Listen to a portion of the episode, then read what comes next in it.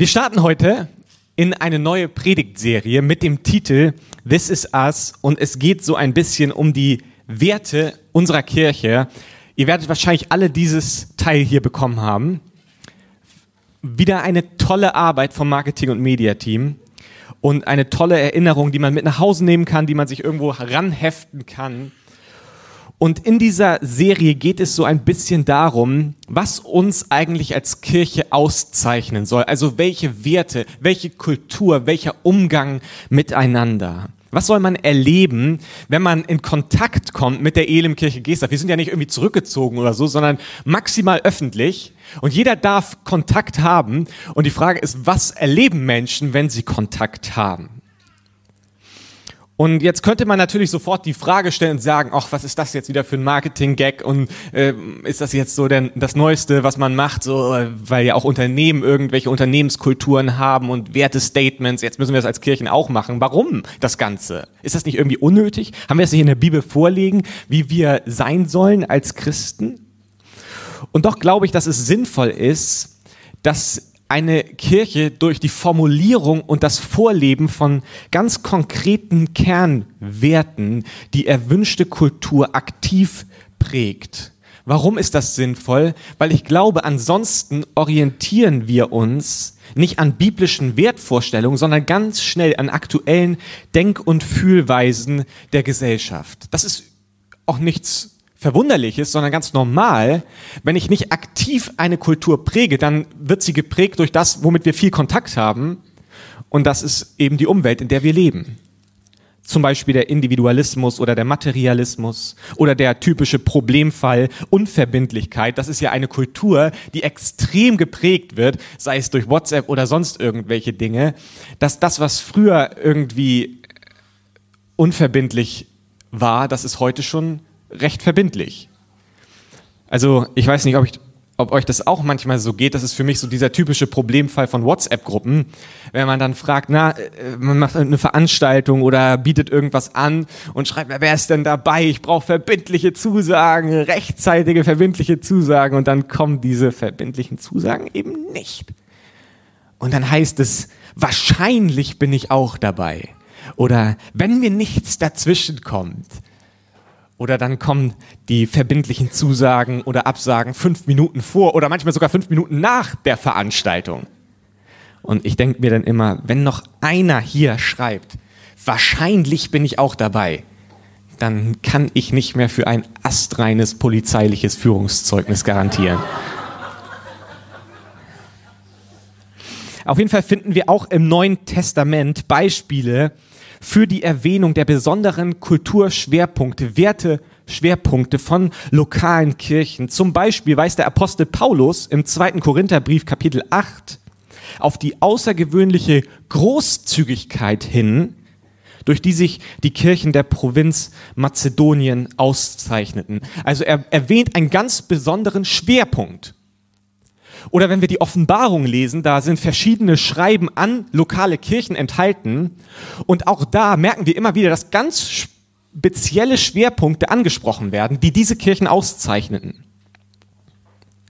Und so glaube ich, dass eben es wichtig ist, dass eine Kirche sich herausgreift, was soll uns auszeichnen, was sind unsere Kernwerte, weil es ein Wir-Gefühl schafft und weil es Menschen erleichtert, in Kontakt mit einer bestehenden Gruppe zu kommen und sich darin zurechtzufinden. Und so haben wir also im Pastoralteam und im Leiterforum Überlegungen angestellt, was soll uns als Kirche auszeichnen? Was zeichnet uns aus? Wo sind Dinge, die nicht so gut sind? Wo ist Nachholbedarf? Und wie können wir das Ganze dann formulieren? Und das Ergebnis sind also diese vier Werte und diese vier Wertestatements, die man in diesem Flyer hier finden kann.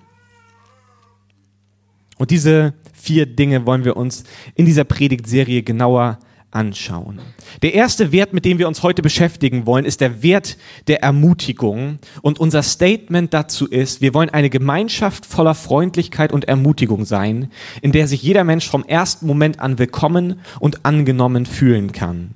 Wir sind angetrieben von dem Gedanken aus Johannes 13, Vers 35, dass wir durch die Liebe untereinander als Nachfolger von Christus erkannt werden.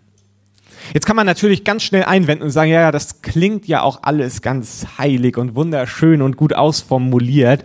Aber wie wird das Ganze denn Realität in meinem Leben und in der Kirche? Wie wird es Realität? Denn diese Predigtserie ist nicht nur ein Hinweis auf die Kultur unserer Kirche, sondern sie ist auch ein Anschluss an unser eigenes Leben zu überlegen, habe ich mir eigentlich überlegt, was soll mich als Person auszeichnen? Wie will ich sein? Was sollen Menschen über mich sagen? Was ist nicht verhandelbar in meiner Art und Weise, wie ich lebe?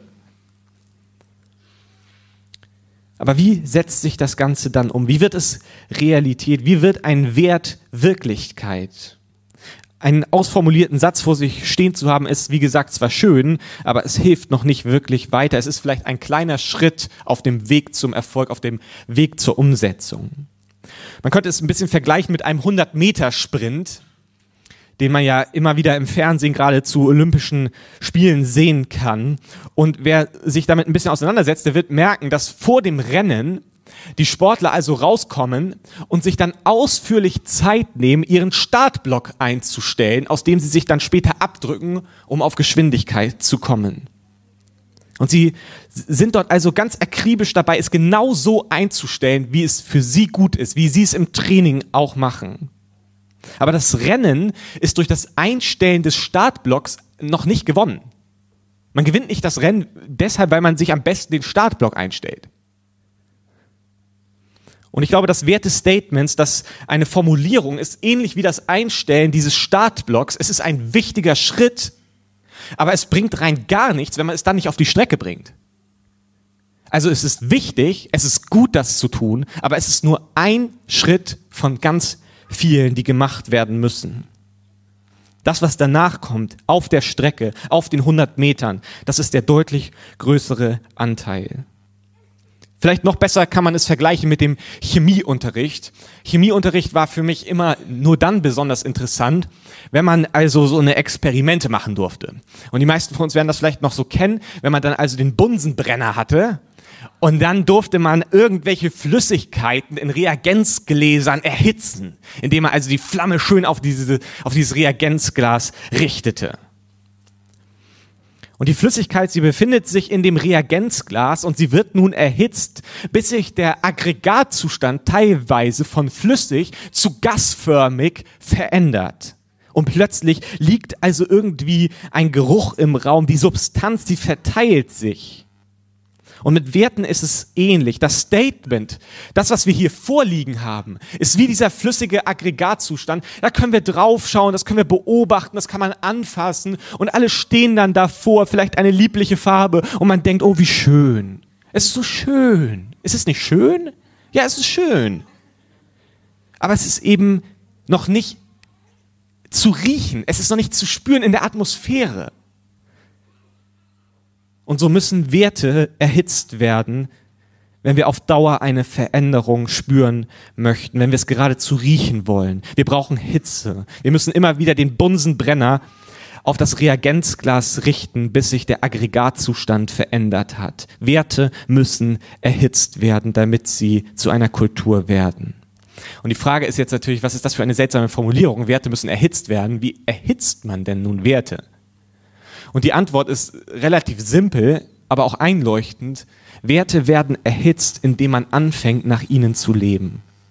Mit jeder noch so kleinen praktischen Handlung, die sich bewusst an den Werten orientiert, erhitzen wir Werte, sodass sich der Aggregatzustand verändern kann und eine Kultur entsteht. Warum aber Ermutigung? Warum ist das so der erste Wert, den wir herausgreifen, dieser Bereich Ermutigung? Im griechischen Neuen Testament, also der Originalfassung des Neuen Testaments, wird das Wort ermutigen durch den griechischen Begriff Parakaleo ausgedrückt. Parakaleo ist so der griechische Begriff für ermutigen. Und sehr oft wird dieser Begriff Parakaleo, gerade bei Paulus, aber nicht mit ermutigen ins Deutsche übersetzt, sondern relativ häufig lesen wir das Wort ermahnen. Also dieser Begriff Parakaleo wird nicht mit ermutigen, sondern mit ermahnen übersetzt. Und wenn ich als Deutscher das Wort ermahnen höre, dann stehe ich erstmal so und warte, dass jetzt die Schelte kommt. Weil das ist für mich nicht ermutigend, sondern es ist ja ermahnend. Aber wenn wir dieses Wort Parakaleo im Neuen Testament lesen und es mit ermahnen übersetzt wird, ist in der Regel nicht das gemeint, was wir darunter verstehen. Denn für die schärfere Art des Ermahnens benutzte Paulus ein ganz anderes Wort, nämlich eher das Wort nuteteo. Er benutzte da nicht Parakaleo, sondern nuteteo für dieses Ermahnen. Und dieses Wort Nuteteo wird gerne mit zurechtweisen übersetzt und wir finden es im gesamten Neuen Testament achtmal. Achtmal finden wir dieses Wort Nuteteo und der Begriff Parakaleo, also der Begriff für das Ermutigen, der überwiegend mit ermutigend übersetzt wird, den finden wir mehr als hundertmal im Neuen Testament. Also dieser Begriff zurechtweisen achtmal und der Begriff ermutigend mehr als hundertmal. Und ich denke, da wird ein Punkt deutlich, die Bibel, das Neue Testament hat eine Kultur der Ermutigung. Zuerst einmal hat das Neue Testament eine Kultur der Ermutigung. Und so eine Kultur wollen wir auch in der Elemkirche Gestacht haben. Eine solche Kultur, eine Ermutigungskultur ist keine Wegschauenkultur. Nicht falsch verstehen. Es ist nicht so, dass schlechte Dinge einfach ignoriert werden, ganz und gar nicht. Zurechtweisung ist ein wichtiges Gut innerhalb der christlichen Gemeinschaft, ein Gut, was wir vielleicht zum Teil manchmal verloren haben und wieder zurückbringen dürfen, dass man auch zurechtweisen darf. Deswegen benutzt Paulus ja dieses Wort Nuteteo auch ganz bewusst, um Missstände anzusprechen und Dinge zu korrigieren. Aber entscheidend ist das Verhältnis. Wo ist dein Schwerpunkt? Bist du jemand, der eigentlich ständig am Zurechtweisen und am Nörgeln ist? Und so eine Nörgelkultur prägst, eine Meckerkultur, das hat mir nicht gefallen, das hat mir nicht gefallen, das musst du anders machen, pass mal da auf, oder bist du eher ein Mensch, der ermutigt, der Leben spricht? Mathematisch ausgedrückt ungefähr 100 zu 8. Parakaleo, ermutigen, ist Nuteteo, überlegen. Wir wollen zuallererst eine Parakaleo-Kultur, in der dann auch Raum für die Zurechtweisung ist, weil Vertrauen entsteht, weil Freiheit da ist. Natürlich dürfen wir, wie gesagt, zurechtweisen und Dinge in Ordnung bringen. Die Frage ist nur, ob wir gelernt haben, auch positive Dinge anzusprechen. Ob wir gelernt haben, auch zuerst zu loben, zu ermutigen, zu ermuntern. Und ich merke, ich weiß nicht, wie es dir geht, ich merke bei mir, es fällt mir so viel leichter, Kritik von Menschen anzugehen, anzunehmen, wo ich weiß, die sind mir eigentlich gut gesinnt. Die wollen das Beste. Die stehen an der gleichen Seite, die stehen neben mir, die kämpfen für die gleiche Sache. Dann bin ich viel eher in der Lage, Korrektur anzunehmen, als wenn ich Menschen begegne, wo ich, wenn sie auf mich zukommen, schon weiß, okay, es wird wieder negativ. Es wird wieder einfach nur düster, dunkel. Und äh, irgendwie solche Leute, die sind nicht, das fällt mir nicht so leicht, an die Kritik anzunehmen. Natürlich will ich auch da den Wahrheitsgehalt herausfiltern. Aber wie viel angenehmer ist es, wenn Menschen so eine Ermutigungskultur pflegen, ermutiger sind und dann kommen und auch mal zurechtweisen.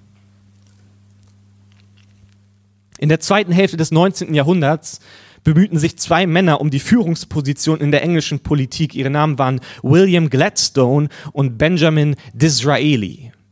Und die Menschen in England, die bewunderten beide Politiker, aber einer stach heraus. Beide wiesen als herausragendes Kennzeichen ihrer Führungspersönlichkeit eine starke Nähe zu den Menschen ihres Landes auf. Und besonders deutlich wurde dies an folgender Situation, die eine junge Frau mit diesen beiden Männern erlebte. An zwei aufeinanderfolgenden Abenden wurde sie jeweils von dem einen eingeladen zum Abendessen. Und als man sie dann anschließend nach ihrem Eindruck der beiden Konkurrenten fragte, sagte sie, nach dem Abendessen mit Herrn Gladstone dachte ich, er sei der klügste Mann Englands.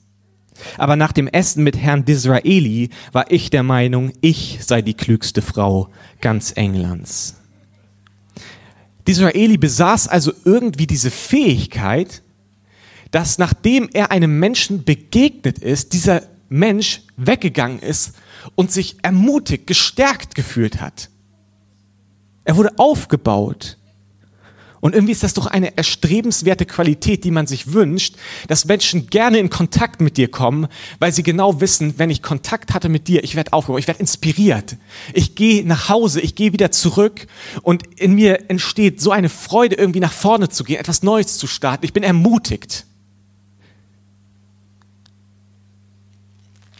Einen intelligenten Ermutiger finden wir in der Person Mose im Alten Testament. Da ist eine beeindruckende Passage, die mich begeistert, im fünften Mose 31. Und wir erkennen dort, wie Mose gute Dinge über Josua ausspricht und so den Kurs für dessen Zukunft ganz entscheidend mitbestimmt. Die Situation damals ist folgende. Mose hat das Volk Israel aus der Sklaverei in Ägypten befreit und dann ist Mose als Leiter auch 40 Jahre mit ihnen durch die Wüste gelaufen. Und dann kommen sie also ans Ende dieser Wüstenwanderung und sie stehen kurz davor, ins verheißene Land hinein zu gelangen. Und dann passiert Folgendes. Es kommt der Moment, in dem Mose das Staffelholz weitergeben muss. Dieses Volk, es hat großartige Siege und ganz schlimme Niederlagen erlebt. Und irgendwie die Lichtgestalt während dieser ganzen Zeit ist Mose gewesen. Das Volk liebt ihn. Sie haben Respekt vor ihm. Dieser Mose, der uns rausgeführt hat, der uns durch die Wüste geführt hat, der immer wieder für Versöhnung eingestanden ist mit Gott. Dieser Mose, er kommt an sein Ende. Seine Zeit ist vorbei. Er wird bald sterben. Und jetzt soll er, soll er Josua zum neuen Leiter machen. Und man könnte sich aus menschlicher Perspektive total gut vorstellen, dass es ihm nicht leicht fällt. Weil er hat doch so viel durchgemacht, so viel erlebt, so viel Verantwortung getragen.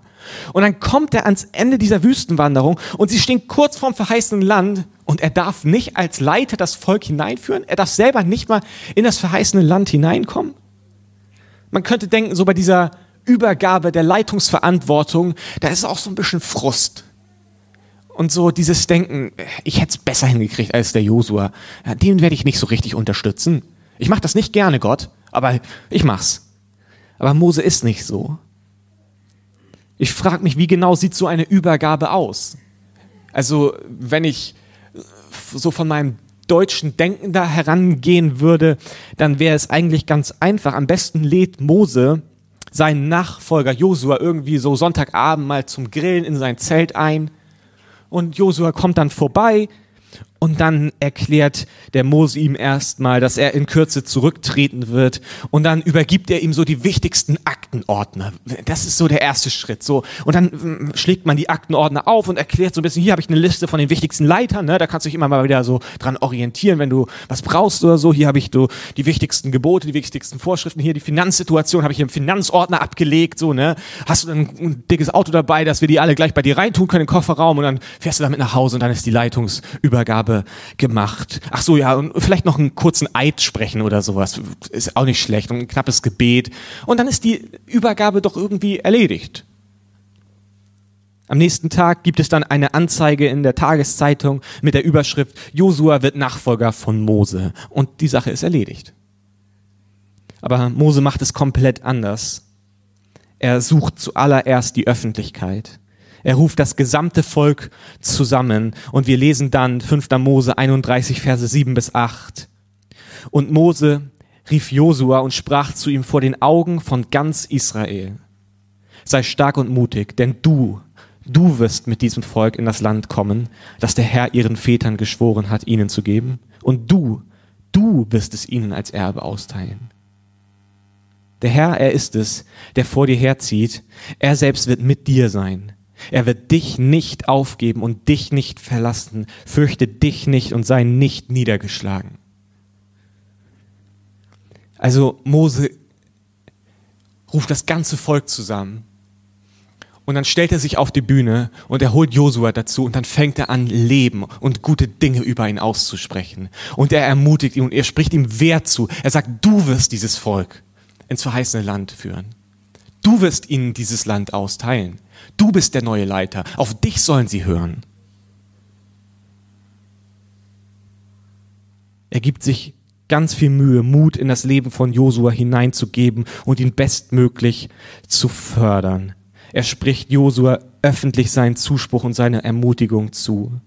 Er spricht diesem jungen Leiter Bedeutung vor den Augen des gesamten Volkes zu. Ich glaube, hätte er ihm dieselben Worte im Zelt heimlich gesagt, bestimmt hätten sie auch eine Wirkung erzielt, aber nicht ansatzweise diese Wirkung, die sie dann hatten. Dieses Ermutigen, auch mal in der Öffentlichkeit, Dinge auszusprechen, die gut sind.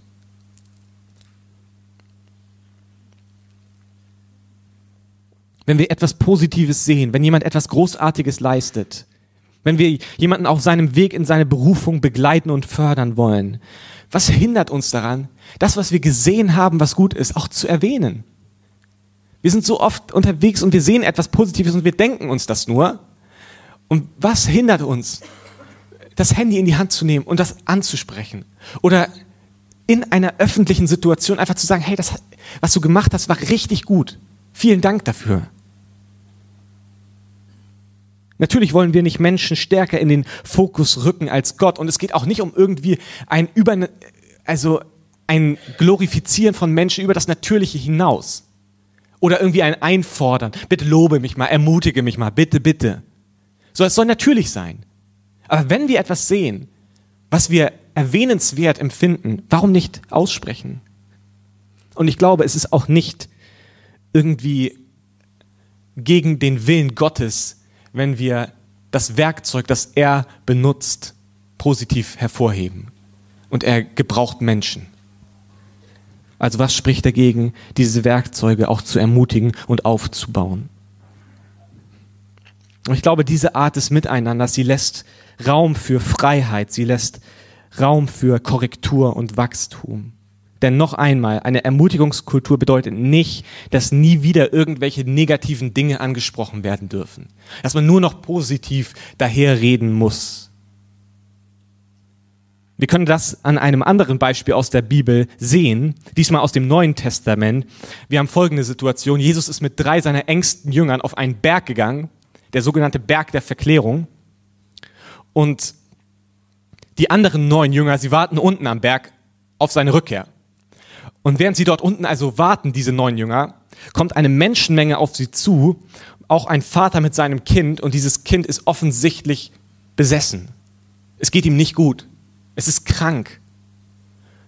Und es hat sich mittlerweile rumgesprochen, dass Jesus unterwegs ist mit seinen Jüngern im ganzen Land und Menschen heilt. Und so kommen, kommen diese Menschen, dieser Vater, er kommt mit seinem Kind zu den Jüngern und sagt, könnt ihr meinen Sohn in Ordnung bringen? Und sie probieren alles, aber sie scheitern kläglich. Und dann irgendwann kommt Jesus zurück mit den anderen drei Jüngern. Und dann kommen diese Menschen auf Jesus zu und sie reden auf ihn ein. Deine Anfängerjünger, deine Amateurjünger. Sie konnten diesen Jungen hier nicht heilen. Kannst du es? Jesus, kannst du das? Die können das nicht. Kannst du? Und Jesus kann. Und Jesus macht es. Und nachdem sie dann diese Volksmenge verabschiedet haben, nachdem sich die Volksmenge feiernd auflöst, lesen wir in Matthäus 17, Verse 19 bis 21. Da traten die Jünger für sich allein zu Jesus und sprachen, warum haben wir ihn nicht austreiben können? Er spricht aber zu ihnen, wegen eures Kleinglaubens. Denn wahrlich, ich sage euch, wenn ihr Glauben habt wie ein Senfkorn, so werdet ihr zu diesem Berg sagen, hebe dich weg von hier dorthin, und er wird sich hinwegheben, und nichts wird euch unmöglich sein. Was ist in dieser Unterhaltung passiert? Zunächst einmal kritisiert Jesus seine Jünger relativ deutlich, relativ klar. Er spricht sie auf ihren Mangel an Glauben an.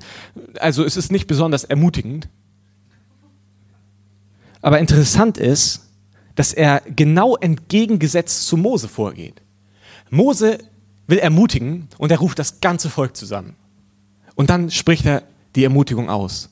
Und Jesus als diese Leute kommen und sagen, deine Jünger konnten es nicht, hätte er doch direkt einsteigen können, ja, ich sage euch, warum sie das nicht konnten. Und fängt an, sie niederzumachen. Aber er macht es so nicht, sondern er wartet. Er lässt sich Zeit und wartet, bis alle gegangen sind. Und dann steht diese Gruppe noch da, Jesus und seine Jünger, und dann fängt er an, ihnen zu erklären, was das Problem gewesen ist.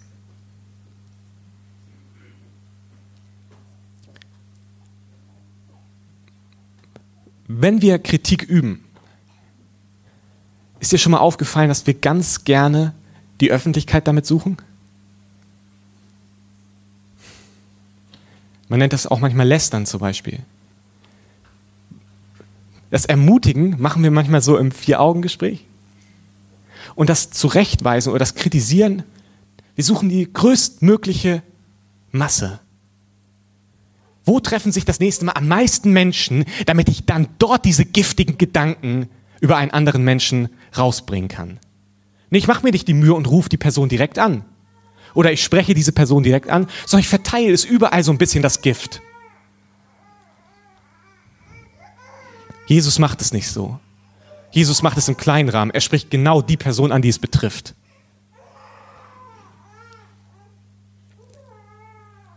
Aber Jesus endet auch nicht mit der Kritik, sondern er ermutigt und inspiriert seine Jünger direkt danach auf wunderschöne Art und Weise. Er sagt ihnen, heute war euer Glaube nicht groß genug. Heute. Aber wenn ihr wüsstet, wenn ihr wüsstet, was ihr erleben werdet in der Zukunft, ihr würdet staunen. Ihr würdet es wahrscheinlich nicht glauben. Ich sage euch eins, wenn ihr auch nur Glauben habt wie ein Senfkorn, dann könnt ihr ganze Berge verschieben. Nichts wird euch unmöglich sein. Jesus inspiriert und ermutigt seine Jünger, nachdem er sie in einem geschützten Rahmen reflektiert hat. Ich glaube, das ist die Art und Weise, wie Jesus auch Kritik übt. Er macht es einfach nicht, indem er einmal draufschlägt und dann weggeht und sagt, ja, komm schon klar damit. Sondern in der Regel macht Jesus es so, dass er uns zurechtweist und uns dann eine Perspektive aufzeigt. Und sagt, so ist es jetzt, aber wenn du das und das, dann wirst du das und das sehen. Also seine Kritik, sie endet nicht einfach vernichten nach dem Motto, jetzt habe ich es aber mal gesagt hier, sondern danach sagt er, und jetzt lass uns zusammen den nächsten Schritt gehen. Lass uns zusammen etwas verändern. Was für ein starkes Vorbild er uns damit ist. Wir ermutigen wie Mose, um Menschen zu fördern, Menschen in ihre Berufung hineinzubringen gerne auch öffentlich. Und wir reflektieren und kritisieren in einem geschützten Rahmen. Ich glaube, das ist Liebe, die das Beste des Gegenüber sucht.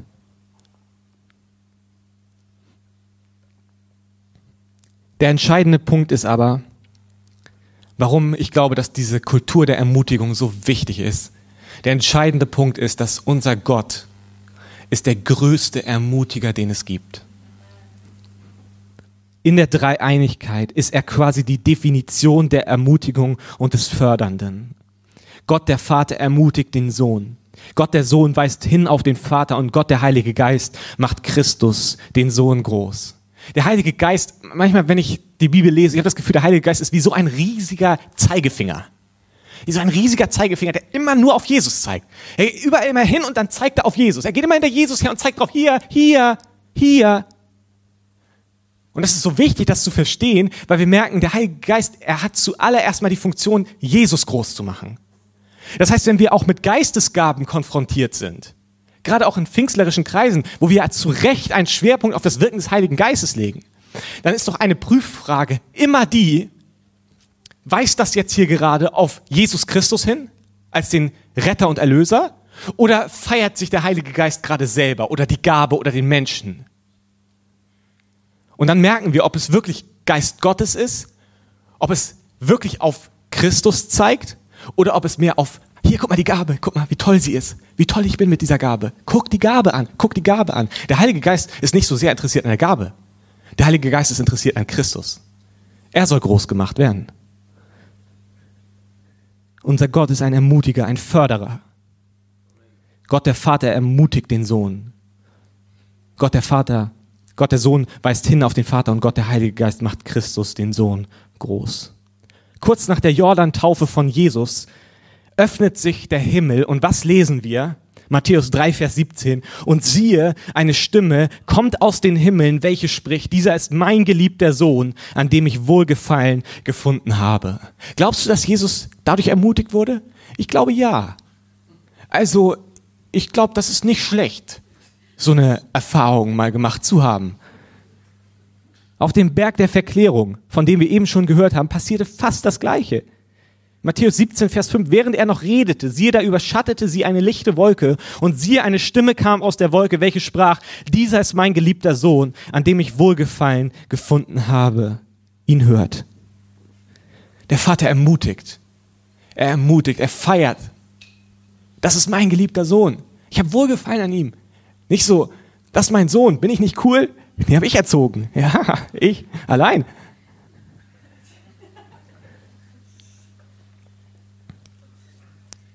Das Unglaubliche ist, dass Gott diese Worte nicht nur über seinen Sohn Jesus ausspricht, sondern er spricht diese Dinge über jeden Menschen aus, der sich für ein Leben in der Nachfolge seines Sohnes Jesus entschieden hat. Der Beweis im ersten Johannesbrief, Kapitel 3, Verse 1 bis 2, dort lesen wir, seht, welch eine Liebe uns der Vater gegeben hat, dass wir Kinder Gottes heißen sollen. Und wir sind es. Deswegen erkennt uns die Welt nicht, weil sie ihn nicht erkannt hat. Geliebte, jetzt sind wir Kinder Gottes.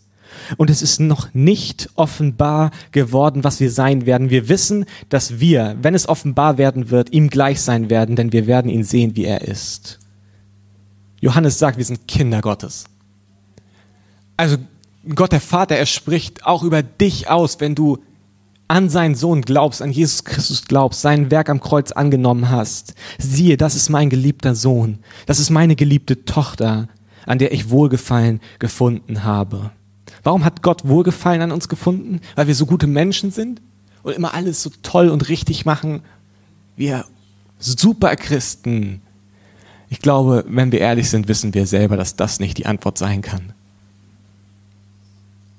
Daran liegt es nicht, sondern es liegt daran, dass er uns ansieht und er sieht seinen Sohn Jesus Christus in uns. Durch den Glauben nehmen wir Jesus Christus an und er fängt an, in uns zu leben. Er nimmt Wohnung in uns durch den Glauben. Und dann schaut der Vater runter und er sieht dich und er sieht seinen Sohn und er sagt, ich habe Gefallen an dir gefunden.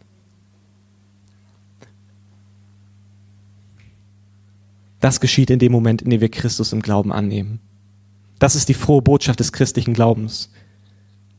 Es geht nicht um Werksgerechtigkeit. Du musst dir nichts erarbeiten, dass der Vater sagt, du gefällst mir. Sondern es geht durch den Glauben durch den Glauben werden wir Kinder Gottes. Er spricht uns ständig Mut zu durch den Heiligen Geist. Wisst ihr, wie der Heilige Geist im Griechischen im Neuen Testament genannt wird? Parakletos. Parakletos. Irgendwie kommt dieses Wort mir bekannt vor. Parakaleo. Ermutigen, aufbauen, ermuntern, Parakletos, der Geist Gottes. Wir wünschen uns das Wirken des Heiligen Geistes. Und wir denken uns manchmal so lustige Floskeln aus, wo also ich manchmal davor stehe und denke, ich weiß nicht genau, was damit gemeint ist. Wenn es dann heißt, wir müssen dem Heiligen Geist mehr Raum geben. Hä? Bauen wir deswegen jetzt neu oder äh, mehr Raum. Oder Geist Gottes, wir bitten dich, lager dich hier. Hä? Was heißt das denn jetzt? Und es ist eine interessante Sprache, aber manchmal brauchen wir es gar nicht irgendwie so komisch ausdrücken, sondern manchmal können wir ganz nüchtern sehen, der Heilige Geist, Parakletos, er ist ein Ermutiger. Luther übersetzt ein Tröster. Und dieses Wort Tröster, das würden wir heute irgendwie ein bisschen anders verstehen, aber damals, im damaligen Sprachgebrauch, bedeutete das noch viel mehr, vor allem, mehr als alles andere, bedeutete es Ermutiger für Entmutigte. Der Heilige Geist ist ein Ermutiger. Parakletos. Also können wir doch die Fülle des Heiligen Geistes, brauchen wir manchmal gar nicht irgendwie komisch beschreiben und so, ich habe ihm mehr Raum gegeben oder er lagert sich in mir oder durch was für Sachen auch immer wir es dann irgendwie versuchen zu präsentieren, der Heilige Geist lebt in mir, sondern die Frage, die ich mir stelle, ist eigentlich, wie ermutigend bist du? Weil wenn der Heilige Geist in dir lebt und in dir Raum nimmt, in dir lagert, dann fängt er auch an, durch dich zu wirken. Und er ist der Parakletus, er ist der Mutiger. Wie ermutigend bist du? Könnte man das Level des Heiligen Geistes in unserem Leben vielleicht daran erkennen, wie ermutigend du bist.